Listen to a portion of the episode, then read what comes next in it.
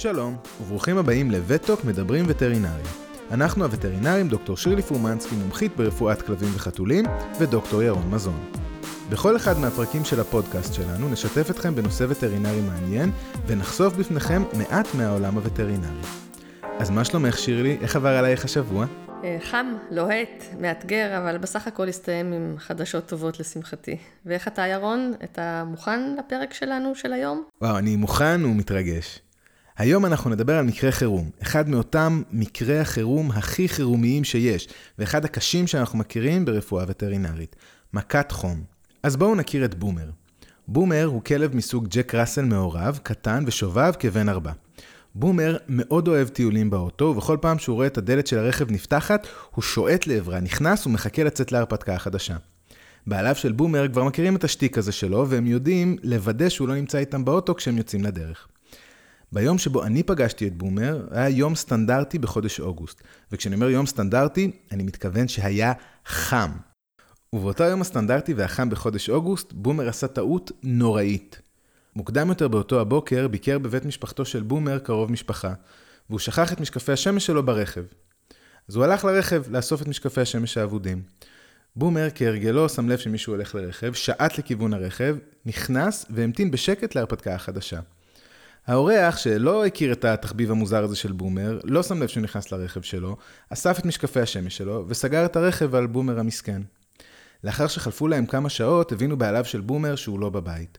ולאחר סריקת הבית, שעטו בעליו של בומר לרכב של האורח, ומצאו אותו ברכב במצב קשה מאוד.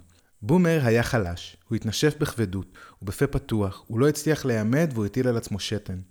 הבעלים של בומר ישר הבינו כי בומר חטף מכת חום ואת חומרת מצבו, ופעלו במהירות. הם הוציאו אותו מהרכב החוצה לאוויר, שטפו אותו במים קרירים כדי לנסות לצנן אותו ולהוריד את טמפרטורת הגוף הגבוהה שלו, והגיעו איתו מיידית לטיפול. בומר הגיע למרפאה כשהוא שוכב, מה שנקרא במנח לטרלי, כלומר שוכב על צידו. בבדיקה גופנית היה ברור מיד שמבחינה נוירולוגית בומר בקומה, כלומר לא בהכרה, לא מגיב בכלל, לשום גירוי. הדופק שלו היה מאוד מהיר, וכך גם הנשימות שלו. כשמדדנו לו חום, טמפרטורת הגוף של בומר הייתה גבוהה, אם כי לא מאוד גבוהה. הטמפרטורה הייתה כ-40 מעלות צלזיוס. ככה רק כדי לסבר את האוזן, נבהיר כי טמפרטורת גוף תקינה של כלב או חתול יכולה להגיע אפילו עד 39.5 מעלות צלזיוס. אני חייבת רגע לעצור כאן ולהסביר. כלבים, חתולים, אנשים, למעשה כל היונקים הם יצורים בעלי דם חם. והמשמעות אה, של היותנו בעלי דם חם, של היונקים, היא שבגוף של כולנו קיימים מנגנונים שונים שהמטרה שלהם לווסת ולשמור על הטמפרטורה שלנו, טמפרטורת הגוף, בטווח תקין, בטווח הנורמה לאותו הסוג. אה, כלבים וחתולים, הטווח הזה נע בין 38 מעלות ל-39.5 מעלות צלזיוס.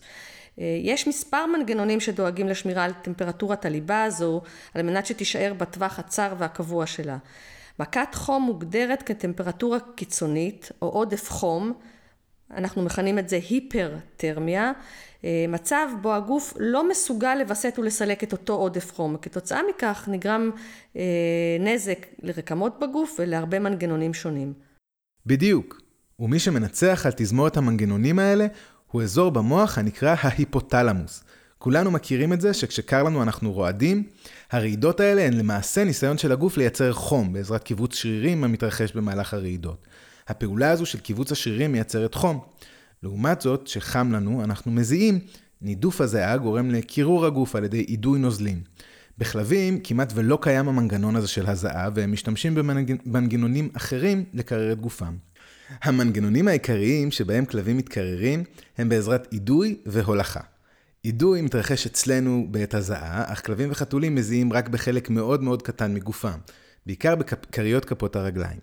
הם עדיין משתמשים במנגנון האידוי בעת ההלחתה. הלחתה הוא תהליך שבו הכלב נושם מהר ובפה פתוח, מזרים אוויר לאזורים לחים מאוד, כמו חלל הפה ומחילות האף, שלהם יש שטח פנים מאוד מאוד גדול. באופן הזה הלחות מתאדה והגוף מתקרר. מנגנון נוסף העוזר לכלב לקרר את עצמו הוא מנגנון ההולכה. וכשאנחנו אומרים הולכה, אנחנו מתכוונים להרחבת כלי דם באזורים כמו אפרכסות האוזניים או כפות הרגליים, שבהם יש מגע רב עם הסביבה ומעט מאוד פרווה. ובאופן הזה מתאפשרת הולכת חום אל מחוץ לגוף. המנגנון הזה אפקטיבי במיוחד כשיש מפל או הפרש טמפרטורות גדול, למשל כשכלב שוכב על הבטן על הרצפה הקרירה. המנגנונים האלה נפגעים ככל שטמפרטורת הסביבה עולה. הולכת החום, כמו שאמרנו, היא מוצלחת יותר כשהפרש הטמפרטורות גדול יותר בין הסביבה לגוף. וכך גם יעילות האידוי. היא יורדת ככל שטמפרטורת הסביבה והלחות היחסית עולות. בנוסף, המנגנונים האלה עוד פחות יעילים בכלבים גדולים. בכלבים בעלי משקל עודף, היות ושומן הוא גורם מבודד, או בכלבים עם אף פחוס להם יש דרכי נשימה קצרות וצרות, כמו הגזעים הברכיצפליים, כדוגמת אה, כלבי בולדוג אנגלי, פקינז, פג, שיצו. גם כלבים מגזע הקווליר קינג צ'ארלס נמצאים ברשימה הזו. ירון, מכאן למעשה נגזר גם ה signalment לפתח מכת חום. מכות חום, כמו שאמרת, שכיחות יותר בכלבים שמנגנון ויסות הטמפרטורה שלהם לא טוב מלכתחילה, בעיקר כלבים גדולים, כלבים במשקל עודף או שמנים וכלבים מהגזעים הברקיוצפליים. נכון, ובנוסף, כלבים שנחשפים לטמפרטורה גבוהה או שנמצאים בסביבה חמה כמו בומר שלנו, גם הם בקבוצת סיכון ברורה לפתח מכת חום. ולא תמיד חייבים רכב סגור, מספיק uh, לפעמים לשהות במקום חשוף לשמש כדי לפתח מכת חום. קבוצה נוספת בסיכון הם כלבי עבודה, שלא פעם מבצעים פעילות גם בעומסי חום מאוד כבדים. וכמובן שגם כלבים היוצאים לריצה עם בעליהם בחום של יולי-אוגוסט עלולים לפתח מכת חום. וחשוב גם לציין שאין הבדל בשכיחות של מכת חום בין זכרים ונקבות. ירון, עד עכשיו דיברנו קצת יותר על כלבים, אבל בואו נגיד מילה, מה בנוגע לחברינו החתולים? אז למרות שחתולים עלולים לסבול גם ממכות חום, חתולים רגישים הרבה פחות מכלבים. אולי בגלל שהם פשוט יודעים לשמור על עצמם טוב יותר מכלבים, וכשחם להם הם פשוט מוצאים נקודה קרירה ונחים. אפשר באמת לסמוך על חתולים שהם ימצאו את הנקודה הכי קרירה בבית, בדיוק כמו שאמרת. מהי בעצם אה, ההגדרה של מכת חום? מכת חום מתרחשת כאשר טמפרטורת הגוף עולה מעל 41 מעלות צלזיוס. זוהי הטמפרטורה שבה חלבונים ואנזימים רבים, שגם הם חלבונים, עוברים תהליך שנקרא דנטורציה, כלומר, הם נקרשים ומשנים את המבנה שלהם. כמעט כל תהליכי הגוף, כמו חילוף חומרים, מנגנון הקרישה, העברת סיגנלים עצביים, פירוק המזון וספיגתו במערכת העיכול, וגם מערכת כלי הדם והלב, כולם, בלי יוצא מן הכלל, חייבים חלבונים ואנזימים לפעילותם. וברגע שאלה משנים את הצורה שלהם, הם לא פועלים יותר, ואינם יכולים לבצע את עבודתם. דבר שמביא את בעל החיים למצב של כשל מערכות. ויש המון דוגמאות לכך. הפרעות קרישה, בעיות במערכת העיכול שיבואו לידי ביטוי בהקאות ושלשולים, בעיות במערכת העצבים שעלולים לגרום לבלבול, אפילו לקומה, לעוויתות, בעיות בקצב הלב, כשל כליות ועוד ועוד ועוד. כמעט כל המערכות בגוף החי עלולות לקרוס בעת מכת חום. דוגמה מצוינת ומוחשית אה, לדנטורציה של חלבונים שהזכרת לאותו שינוי מבנה מרחבי של חלבון לאחר חימום אה, הוא חלבון הביצה. תחשבו על הלבן של הביצה שהוא למעשה החלבון של הביצה. כשהוא בביצה טריה לא מבושלת הוא נמצא במצב צבירה נוזלית צמיגי והצבע שלו שקוף זהוב. ברגע שמחממים אותו, מבשלים אותו, הוא מתקשה והופך אה, למצב צבירה של מוצק והצבע שלו גם הופך ללבן. כלומר החלבון משנה לגמרי את התכונות שלו. בול שירלי, זו דוגמה מושלמת. ירון, כשמדברים על חום גבוה, הרי גם בזמן מחלה החום עלול לעלות. איך מבדילים בין חום שעולה בגלל מכת חום אה, לכזה שעולה בגלל מחלה? אוי, שירלי, זו שאלה מעולה. באמת, כמו שאמרת, חום גבוה יכול להתרחש גם כתוצאה ממחלה. אז איך יודעים? חום כתוצאה ממחלה נקרא בלשון הרפואית גם פיירקסיה, והוא נגרם כתוצאה משינוי בנקודת האיזון, מה שמכונה לא פעם הסט פוינט במוח. באותו אזור של מרכז הטרמורגולציה של הגוף, הקרוי ההיפותלמוס, שהזכרנו קודם. בעת מחלה מתרחשת ממש מלחמה בחיידקים ווירוסים, ולגוף יש יתרון בהעלאת הטמפרטורה שלו לכזו שבה תאי מערכת החיסון פועלים בצורה יותר אפקטיבית, יותר יעילה. ולעיתים גם גורמי המחלה לא ישרדו בטמפרטורה יותר גבוהה. ולכן, במצב של זיהום חיידקי או ויראלי, אותה נקודת איזון, אותו set point, משתנה ועולה. ונקבעת טמפרטורה גבוהה יותר. לעומת זאת, במכת חום, הבעיה אינה שינוי בנקודת האיזון, באותו הסט פוינט, אלא הבעיה היא עליית החום כתוצאה מכך שהגוף לא מצליח להיפטר מאותם עודפי חום. ואחרי שאני מקווה שהבהרתי את הנקודה החשובה הזו, השאלה הבאה שצריכה להישאל היא איך מבדילים קלינית בין השניים, בין מצב של חום גבוה כתוצאה מזיהום או מחלה, לבין חום גבוה כתוצאה ממכת חום. תחשבו עליכם כאשר יש לכם חום.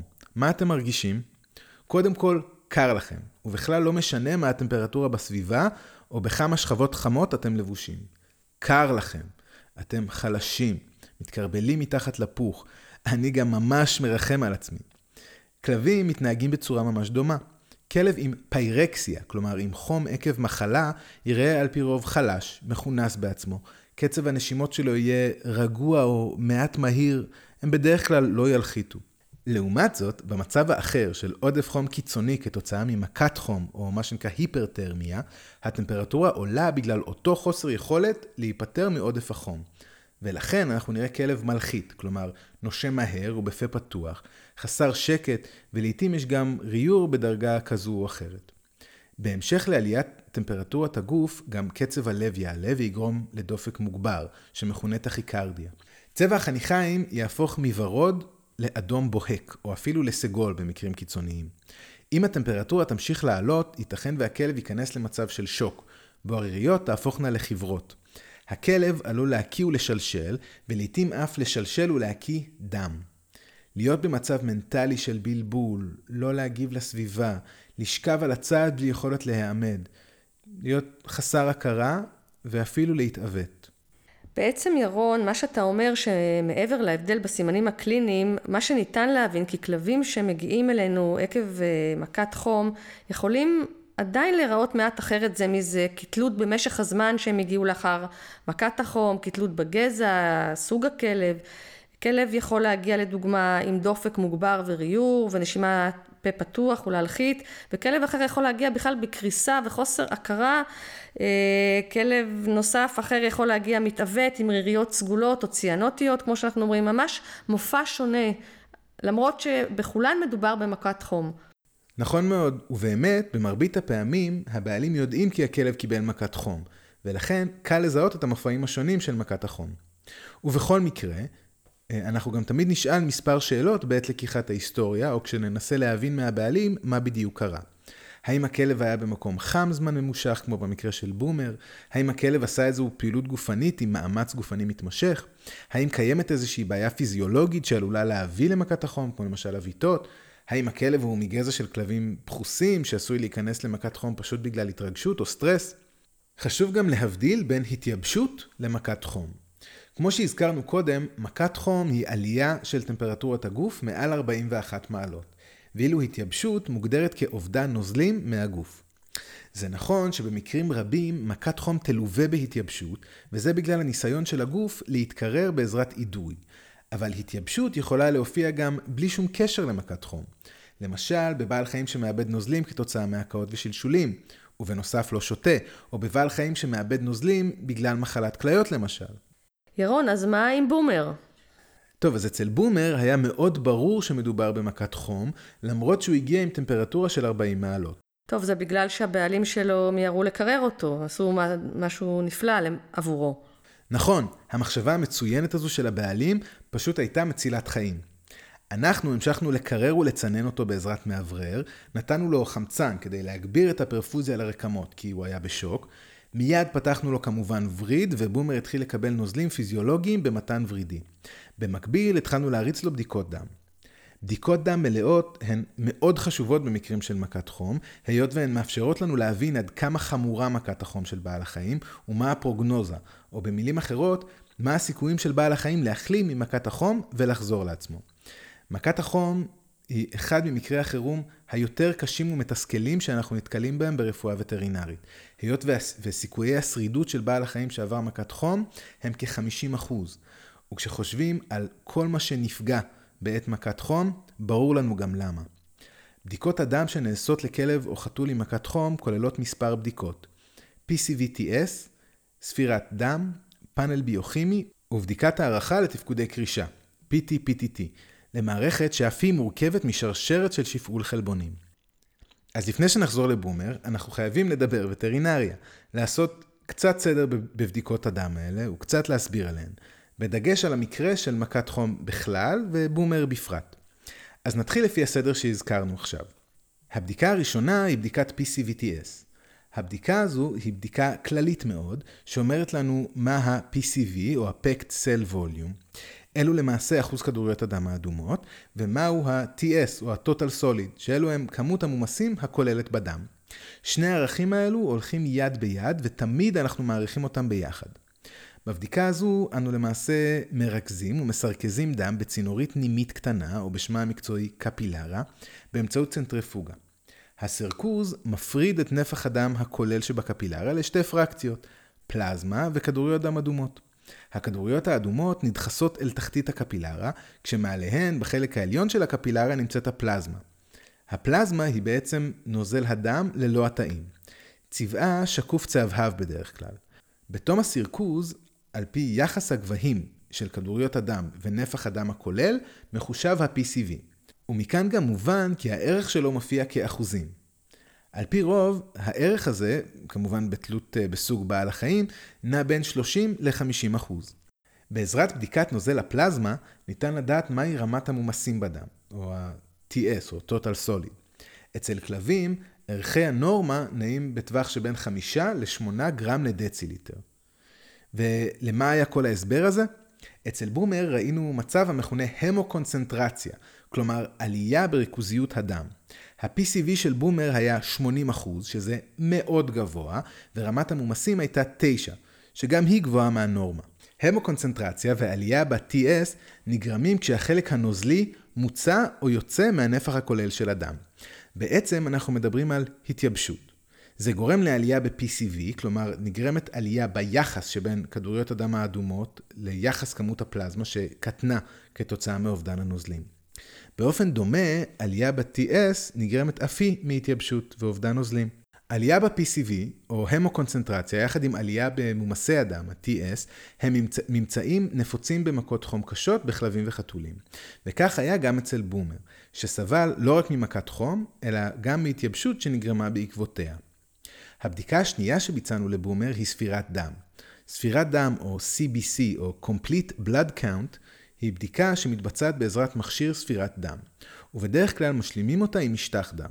מכשיר ספירת הדם, כשמו כן הוא, סופר ומאפיין את תאי הדם השונים.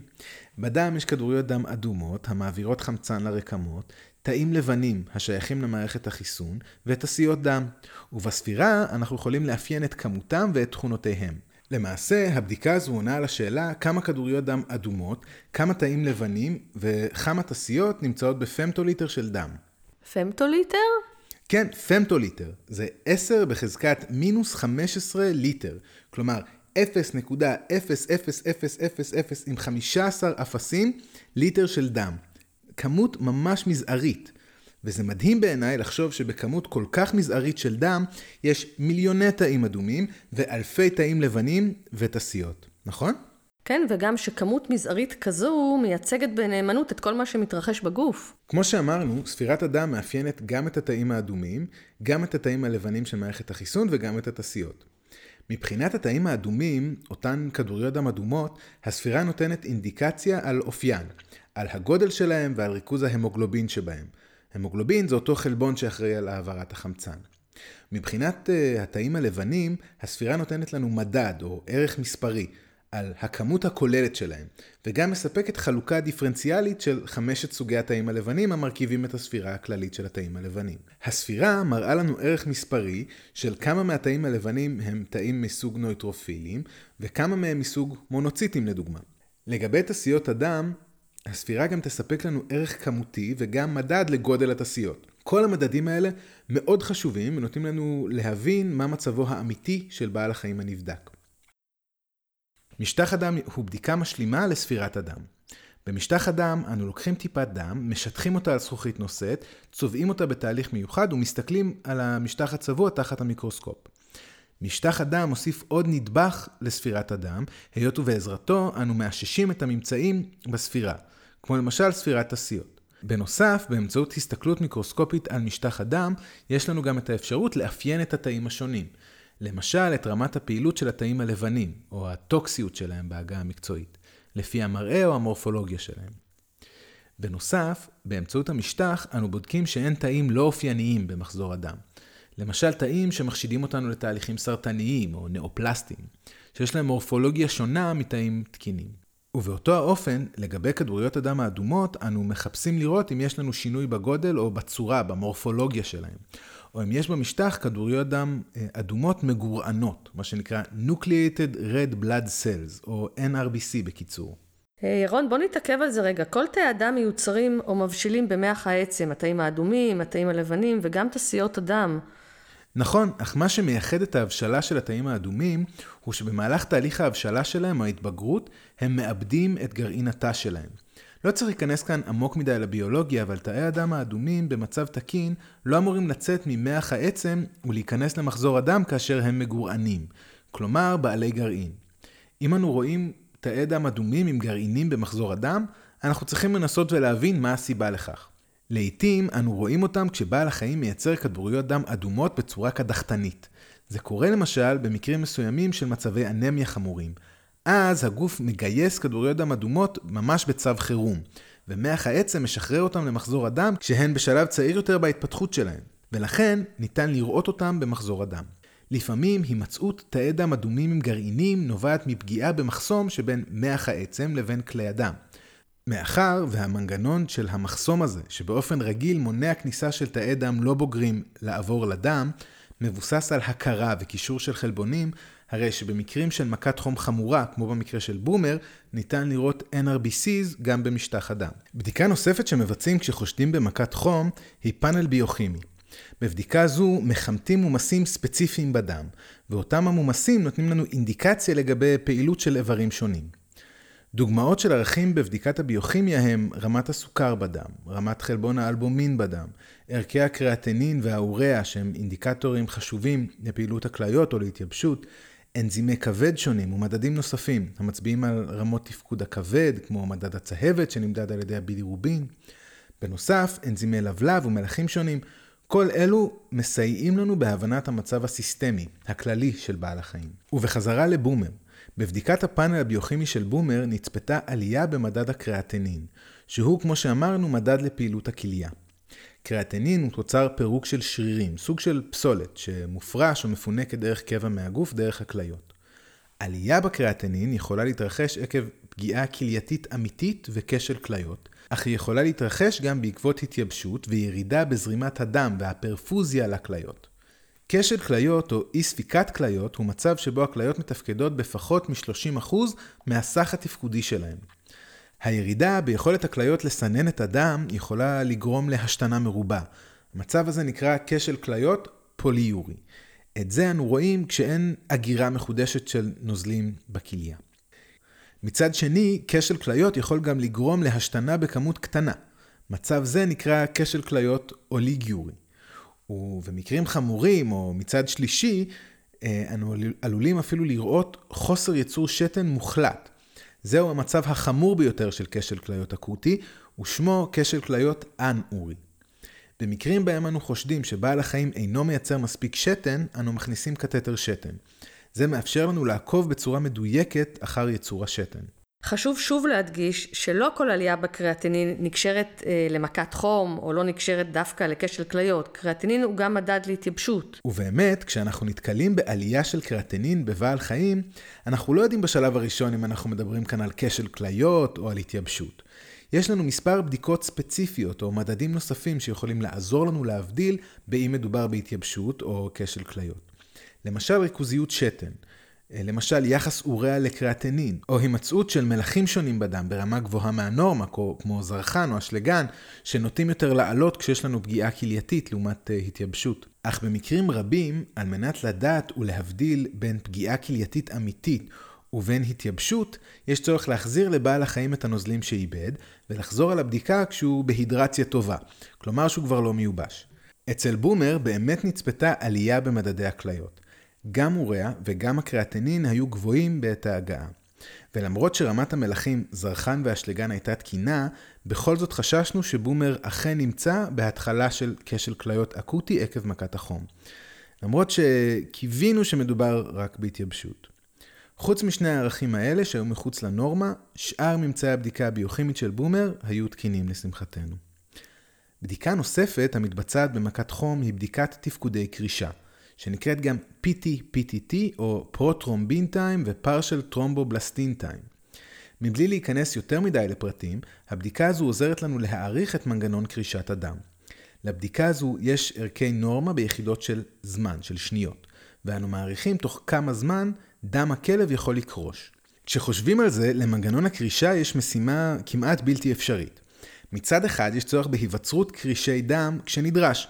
למשל כשיש לנו פגיעה בכלי הדם, כמו פציעה או שריטה, וזה אנחנו רוצים בשביל שבעל החיים לא ידמם מכל פציעה קלה, דבר שבשגרה קורה כל הזמן בגוף החי. במקביל, מערכת הקרישה פועלת גם בכיוון הנגדי, על המערכת למנוע היווצרות קרישים כשאין צורך. מערכת הקרישה היא מערכת מורכבת מאוד, ויש בה חלקים ושלבים רבים שפועלים במקביל ובמספר מקומות שונים. חלבונים שזורמים להם במחזור הדם, מלחים שונים, רצפטורים שנמצאים על תסיות הדם או בדופן כלי הדם. בכדי שהמערכת הזו תעבוד כמו שצריך, היא חייבת לעבוד בשיווי משקל מושלם, ממש כמו מפעל לייצור שעונים שוויצריים. מכשיר המעבדה לבדיקת PT-PTT מעריך את פעילות פקטורי הקרישה על ידי תזמון היווצרות כריש הדם. במכת חום קשה, החלבונים, שמהווים נדבך מרכזי בפקטורי הקרישה, עלולים להיפגע בגלל החום ולעבור דנטורציה, אותו שינוי אה, מבני מרחבי. וזה עלול לגרום לנו לירידה בקרישה ולדימומים ספונטניים. במקרים שבהם נפגעו חלבוני הקרישה, בדיקת הדם תראה הערכה של זמני הקרישה, של ה-PT-PTT. ואכן, מה שראינו אצל בומר היה מפחיד וקיצוני. אחד המדדים היה אינסופי, לפי הבדיקה. כלומר, יצא לגמרי מהיכולת של המכשיר לקרוא אותו, בגלל שהוא היה כל כך מוערך. זה באמת מאוד מפחיד ומלחיץ אה, לראות את ההערכה הזאת שהמכשיר לא מצליח לקרוא אותם. ירון, אם לתמצת את מה שאמרת, נשמע שבומר הגיע במצב מאוד לא טוב, קריטי. אה, הוא הגיע לטרלי, כלומר שכב על הצד, עם אה, כדוריות דם אדומות מגורענות, נוקלטד רד בלאד סלס, המוקונסנטרציה, עלייה במדדי כליות, ירידה משמעותית בתפקוד מערכת הקרישה. בעצם מכל מה שתיארת פה, אה, אנחנו בעצם רואים שלבומר הייתה פגיעה רב-מערכתית חמורה, מאוד מאוד מדאיג. כן. נראה שבומר סבל ממכת חום קשה מאוד, נראה שיש אה, פגיעה כמעט בכל מערכות הגוף שלו, וכאילו שכל מה שדיברנו עליו עד עכשיו לא מספיק, כשעה אחרי ההגעה בומר החל גם להתעוות, ולא סתם להתעוות, הוא עבר עווית מלאה שנמשכה משהו כמו שתי דקות. אה, לשמחתנו, העווית הזו הגיבה למתן תרופות נוגדות עווית. אבל צריך לקחת בחשבון שגם מתן של תרופות נוגדות עווית לא תמיד עוצרות את העווית הנוכחית, וגם אם הן עוצרות, הן לא מונעות את הכניסה לעווית הבאה. לשמחתנו, לפחות העווית הזו של בומר הייתה בשליטה. באמת אתה מתאר את אחד המצבים הנוגעים ללב. כלב עם מכת חום, עם בעלים שהמון פעמים מרגיש אשם במצב שלו, זה דבר שמקשה עליהם עוד יותר רגשית. כל הסיטואציה הקשה הזאת, וגם אנחנו, מה לעשות, לא יכולים לעמוד מנגד, לא להזדהות איתם ולתמוך בהם באמת ברגעים הקשים האלה. ובכל זאת, עם כל הרגש הזה שמציף אותנו, צריך לעשות ולטפל, בשביל זה אנחנו שם. מה עושים במצב הזה? איפה מתחילים כשכל כך הרבה מערכות קורסות או עלולות לקרוס או להידרדר במהלך הטיפול? מתחילים טיפול, ולשמחתי הבעלים של בומר האמינו בו, הם ידעו שהוא חזק והאמינו שיילחם. גם כשהבינו שמדובר כאן בטיפול ארוך ולא פשוט, לא היססו לשנייה, והסכמנו שכולנו נלחמים עם בומר עד הסוף. אז בעזרת המאוורר והנוזלים, הצלחנו להוריד את הטמפרטורה של בומר לטמפרטורת גוף תקינה די מהר. יש מקרים שאנחנו גם משתמשים באלכוהול, אנחנו שמים ככה על קצות הרגליים בכדי לסייע בהורדת הטמפרטורה. כן, אצל בומר, ושוב, בזכות הפעולה המהירה של בעליו, לא היה בכך צורך. לאחר קבלת תוצאות בדיקות הדם, מיהרנו לפתוח לבומר קתטר ורידי נוסף, ולהפשיר לו פלזמה קפואה וטריה, בכדי לספק לו פקטורי קרישה. כן, כן, ממש בדומה לנאלה מהפרק שלנו על הרעלת רעל עכברים. בומר חובר גם למכשיר ה-EKG בכדי לוודא שהוא לא מפתח הפרעות קצב בעקבות הפגיעה הנרחבת שלו. כמובן שניתרנו ועקבנו אחרי הטמפרטורה שלו בצורה קדחתנית, מכיוון, ואולי זה קצת מפתיע, אבל לעיתים אחרי מכת חום, טמפרטורת הגוף עלולה לצנוח ולהגיע לטמפרטורה נמוכה מדי. כלומר, שאנחנו עלולים לראות מעבר חד מהיפרתרמיה להיפותרמיה, מחום יתר לתת חום. ובנוסף, עקבנו אחרי לחץ הדם שלו. בנוסף על כל אלה, בומר גם קיבל טיפול תומך אינטנסיבי. הוא קיבל כיסוי תרופתי של תרופות המגינות על מערכת העיכול, כיסוי אנטיביוטי בכדי להישמר מזיהומים העלולים לנצל את מצוקת הגוף ומערכת החיסון, ותרופות נוגדות בחילות והקאות. כמו כן, הכנסנו לבומר קתטר שתן, בכדי לעקוב אחר קצב ייצור השתן שלו, ולוודא שייצור השתן תקין, ושבומר לא נכנס לכשל כליות. לאחר כשמונה שעות של טיפול אינטנסיבי, התחלנו לראות שיפור במצב המדדים החיוניים של בומר.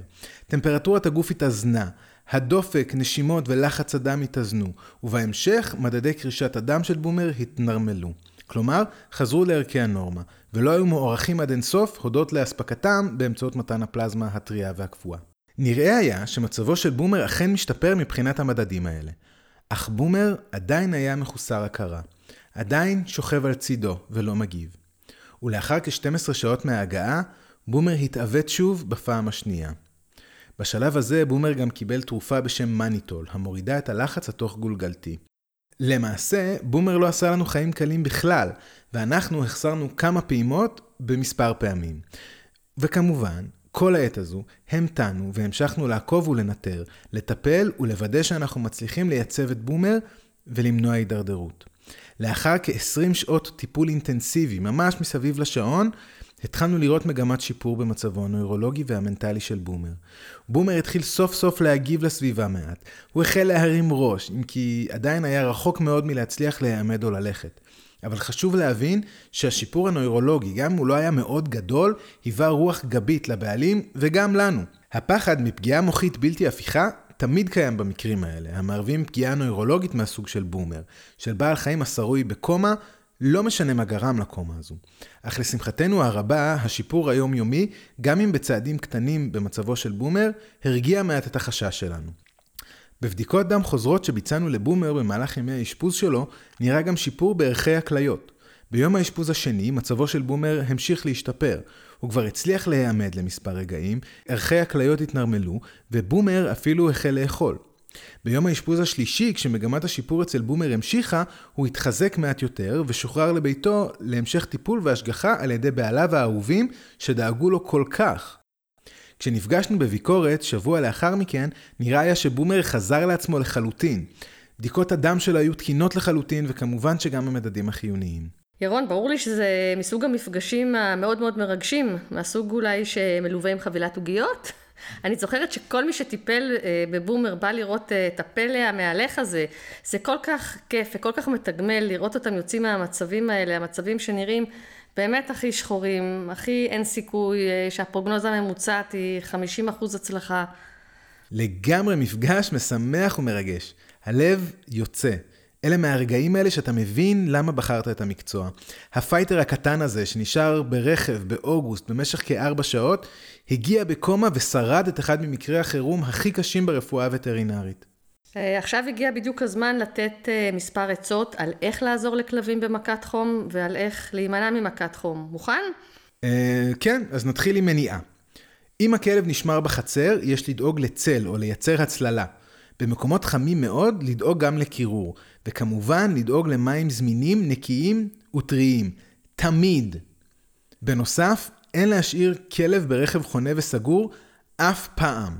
חשוב להגיד שבכלבים בסיכון גבוה, כמו כלבים מגזעים ברכיוצפליים, כלבי עבודה, אך זה נכון גם לכל הכלבים, אין לעשות פעילות גופנית מאומצת, מכל סוג, כולל משחקים בכדור, ריצות והליכות בימים ובשעות עם עומס חום רב, כלומר בימים החמים, או בשמם הנפוץ אה, חודשי יולי-אוגוסט.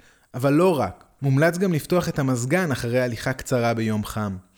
צריך לזכור לצאת עם הכלב בשעות הקרירות, או מוקדם בבוקר או מאוחר בערב, בכדי שלא להביא אותו למצב של חוסר יכולת לאבד חום ולמכת חום. ולנושא העזרה הראשונה והמיידית שאתם יכולים להגיש לכלביכם או לחתוליכם עד שתגיעו למרפאה וטרינרית, כמו שפעלו בצורה מדהימה הבעלים של בומר, מחקרים רבים הראו ששני הגורמים העיקריים שקושרו להורדת התמותה בכלבים ממכת חום הם קירור מהיר והגעה לטיפול תוך פחות מ-90 דקות מרגע שבעל החיים נכנס למכת החום. אז אם אתם מבינים שהכלב שלכם נכנס למכת חום, יש לקרר אותו ולהגיע איתו בהקדם למרפאה וטרינרית או למרכז חירום. בבית ניתן למדוד לכלביכם חום על ידי שימוש במד חום עם מעט וזלין ולמדוד דרך פי הטבעת. אם הטמפרטורה שלו מעל 41 מעלות צלזיוס, סימן שהוא נמצא במכת חום. הדרך הטובה ביותר לקרר בעל חיים שכזה הוא לעטוף אותו בעזרת בד מורטב במים קרים. עדיף שלא עם קרח, כי הקרח עלול לגרום לקיבוץ של כלי הדם בעור, ובכך למנוע את הולכת החום. אם הכלב בהכרה, ניתן לתת לו לשתות, אך אין לדחוף מים בכוח. בכלב שלא בהכרה, מתן מים בכוח עלול לגרום לשאיפת המים לריאות, ובכך לגרום לחנק. כמו שאמרנו, ככל שתגיעו מהר יותר לקבלת טיפול וטרינרי, ככה יש לכלבכם סיכוי טוב יותר. אז צריך לפעול מהר, לכסות את הכלב שלכם בשמיכה מורטבת במים קרים, להכניס אותו לרכב ולצאת מיד לדרך לקבל סיוע וטיפול וטרינרי. תודה ירון, היה ממש כיף לשמוע על בומר ולהיזכר בו, ובכלל במקרים מסוגו שהם מתגמלים וממלאים את הלב. אה, וכמו שאמרת, מכת חום היא מקרה חירום מסכן חיים המצריך אבחון, טיפול, ניטור, באמת אה, מתקדמים אה, במרכז וטרינרי. תודה גם לך, שירלי. כרגיל, אנחנו רוצים גם להודות לכם המאזינים שהאזנתם לנו גם הפעם. מקווים שנהניתם מהפרק של וטוק, מדברים וטרינריה להיום. אנחנו פה, דוקטור ירון מזון ודוקטור שירלי פורמנסקי. אתם מוזמנים לשאול אותנו שאלות על כל מה ששמעתם היום. אם יש לכם הערות או סתם סיפורים מעניינים, שתפו אותנו בדף הפייסבוק שלנו. פשוט חפשו וטוק, מדברים וטרינריה. אה, וניתן כמובן להאזין לפרקים נוספים בספוטיפיי, גוגל פודקאסט או באייטיונס או באתר שלנו. ואם נהניתם ואתם חושבים על חברים נוספים שיכולים ליהנות מהפודקאסט שלנו, שתפו גם אותם. להתראות. להתראות.